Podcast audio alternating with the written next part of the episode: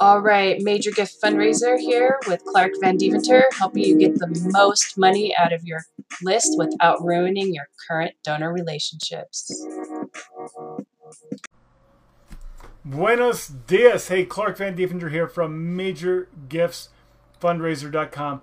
I've got 13 things I want to share with you. 13 quick tips for helping you make the most out of the precious little time that you have in any donor meeting to really make your pitch. All right, because we actually do have precious little time. You think you have an hour long donor meeting, so you have an hour to make your pitch. But I always say that we should, in any donor meeting, we should only be talking about 25% of the time. The donor should be talking. We should be listening 75% of the time. So in an hour long meeting, you have about 15 minutes to make your pitch. Whew, 15 minutes. All right. So some portion of your 15 minutes are taken up by pleasantries at the beginning and end of the meeting. Uh, then part of your time is actually taken up by asking those strategic questions, um, guiding the conversation. Uh, part of your time is spent answering questions the donor has for you, or clarifying things for your donor, or elaborating on a point that a donor has brought up. Uh, so when it comes time to actually make your pitch, like this, this is your chance to get your talking points in. All right, in an hour-long meeting, you're down to like seven minutes. All right. So as you think about your pitch, your talking points in any donor meeting, I want you to keep these 13 things in mind. A baker's dozen. All right. First, number one, forget tax write-offs. I mean, come on. Like, can't you think of a more compelling reason for your donor to give than a tax deduction? All right? So don't sell tax advantages. Your donor can get a tax deduction by giving to any organization. They don't need you for that. So instead, tell a story. They'll give to you because they know their gifts will make a difference. All right? Like, will your donors take advantage of tax deductions? Like, sure. All right, but don't sell tax deductions. Like that's just silly. All right, we have a program, uh, donor major donor giving secrets revealed. You can find it at tinyurl.com backslash donor secrets. It's a free program. Uh, we interviewed lots of donors uh, who had given five, six, and seven figure gifts. And uh, there's a clip in there where one of them I asked him about tax advantages, selling tax advantages. I asked him how he felt about that, and he said it feels icky. All right, so don't do things that make your donors feel icky. All right, find that program at tinyurl.com slash donor secrets. All right, number two, the second tip is donors give big, audacious gifts to big, audacious ideas. Like, don't sell need. Right? Your organization has no needs. Right? You have the solution. Seriously, you do not need money. Your organization has no needs. The people you serve have needs. Your organization provides the solution. I sometimes have organizations tell me they don't think people will give to their organization because their organization is successful and doesn't really need the money. But major donors don't want to give to sinking ships. Major donors don't give to help you keep the lights on. All right, maybe they'll help you get some money in a direct mail letter. But major donors give to change lives and save lives, not to keep an organization afloat. All right, Alex Spanos, a great San Diego philanthropist, owned the San Diego uh, Chargers, uh, later now the Los Angeles Chargers. Um, he gave away lots and lots of money. Was a great champion of many causes. He said once, he said, "I never give because I think there's a need. There are lots of needs." I give because it's a program I'm interested in and I think I can make a real difference. Okay? Uh, number three, brochures. Oh, gosh. Brochures have a way of uh, finding their way into the trash. All right? So don't rely on printed materials. Your people, your staff, your volunteers, you as a fundraiser, this is what will move your project forward. So, I like to have some materials I can leave behind, something the donor can look at when I'm no longer in the room. But I don't go through materials when I'm actually meeting with the donor. Only on the rarest occasion would I do that. Uh, number four, if you are not planning on asking for a gift on a particular meeting, but that build up towards an ask has been taking place, you may want to tell the donor that you're not coming to ask for a gift today. Like you're calling on the donor, like you're there in their living room, and they may not actually be hearing what you're saying. Like they're just thinking, when's it coming? Like how much is he going to ask for?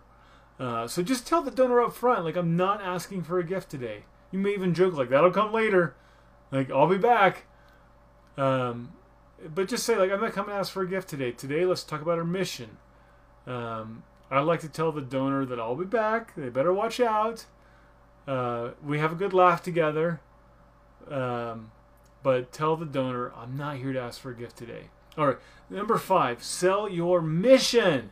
It's all about the mission of the organization. Again, in uh, that program, uh, Major Donor Giving Secrets Revealed, tinyurl.com slash donor secrets. Uh, they talk about wanting to hear organizations talk about mission, vision, values, mission, vision, values, and how often organizations get stuck talking about programs, or as I like to say, buildings, budgets, and baloney. All right, so mission, mission, mission, mission, mission. All right, and your specific programs are only the way you accomplish your mission. It always comes back to mission. All right, number six, your donors want their gift to make a difference. Your job is is to describe how your organization can make a difference in a unique way. All right, number seven, some gifts are given cerebrally, but the bigger the gift, the more emotional the decision. All right, so audacious gifts are given viscerally. All right, so if you want a gift, make a rational case for support. But if you want a big gift, go for the heart. All right, on this heart point, number eight, your heart better be in it. All right, there's got to be passion. All right, like I you need to be all in for your organization. Um, Malin Burnham, who is another San Diego philanthropist, he once said, "When someone calls on me, I can tell if there's a passion for the organization. I can actually feel it. If the fundraiser isn't deeply committed, how can they expect me to be?" So there ought to be passion, and like seriously, if you're not passionate, if your heart isn't in it, like what are you doing there? All right what are you doing on that call in that living room working for that organization? So there ought to be passion. Your heart ought to be in it.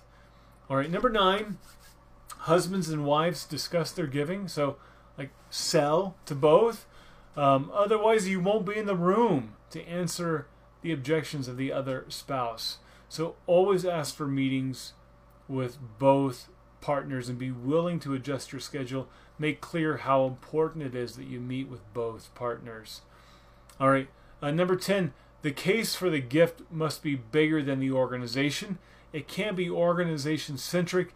It, it, has got to be about your community, the nation, the world. Uh, my my uh, late great mentor Jerry Panas used to say, "Sell the dream, not the project, and tell them how lives will be changed." So remember, the case for support has to be bigger than the organization. You're changing lives, you're saving lives, you're saving the planet, saving souls, not trying to keep the lights on. All right. Number 11, you must discuss what giving to your organization accomplishes. All right. Why people's gifts matter. All right. So I love to do this by talking about the gifts other people have given. Uh, so when someone, when someone asks me what I've been up to, I talk about the work I've been doing with another donor. So let's say I'm working for a university and we just had our spring commencement. So I go on the road and say to the donor, uh, or the donor says to me, like, what have you been up to? So, of course, I could say, well, last week uh, was graduation, so I was at our commencement ceremony, and it was a busy week, right? That, that would be fine. But I can tell a donor story instead and talk about how a donor gave a gift that made a difference. So I, I could say, well, I, I've been working with a donor over the past few years. She, she set up a scholarship fund for students in her music department, and her first group of scholarship recipients graduated this year. All right, and we had a luncheon, we had a banquet with all of her graduates. We, See how you're creating a more educated donor. You're talking about how gifts make a difference in the lives of real people, which is an important connection to make. So, on that point, number 11, there's got to be a sense of urgency. Why do I need to give now? Like, what difference does it really make if I give to you now? So, you've got to create some sense of urgency. All right. Uh, then, um, recognition. Recognition is important. All right. The importance varies, but it's always important, should always be considered. All right. Sometimes donors are expressly opposed to recognition. Um, so it matters, right? Some will downplay how important it is, but it's actually secretly more important. All right. So um, uh, talk about recognition. All right, and then finally, all right, to make to, to round out our list here, um, just keep the spotlight on your donor. Remember the strategic questions we talked about. It's a lot easier to get um, a gift when you're showing the donor how your organization helps the donor accomplish what they view as their own life mission than it is trying to convince a donor to give to help you accomplish your mission. So keep the spotlight on your donor. All right. Hopefully, these 13 tips help you make the most of that limited time you have in your donor meetings. All right, so at Major Gifts Fundraiser, we're committed to helping you raise more money than ever before by developing deeper and more meaningful relationships with your donors than you ever thought possible. So there's no better way to raise money.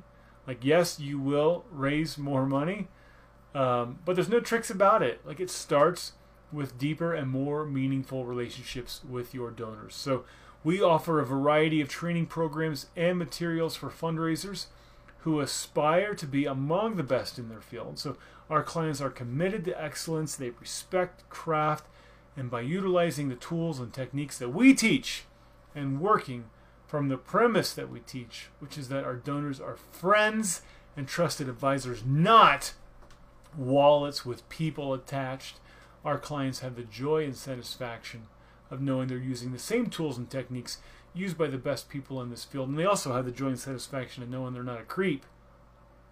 They actually treat their donors like people. All right. And they raise more money. All right. So if you're ready to begin this journey with us, shoot me an email at clark at majorgiftsfundraiser.com. Clark at majorgiftsfundraiser.com. Our programs aren't so much to get you thinking, they're to get you doing. All right. If you have other topics you'd like me to take on in future episodes, shoot me an email, clark at majorgiftsfundraiser.com. That's clark at majorgiftsfundraiser.com. All right, thanks. Have a great day.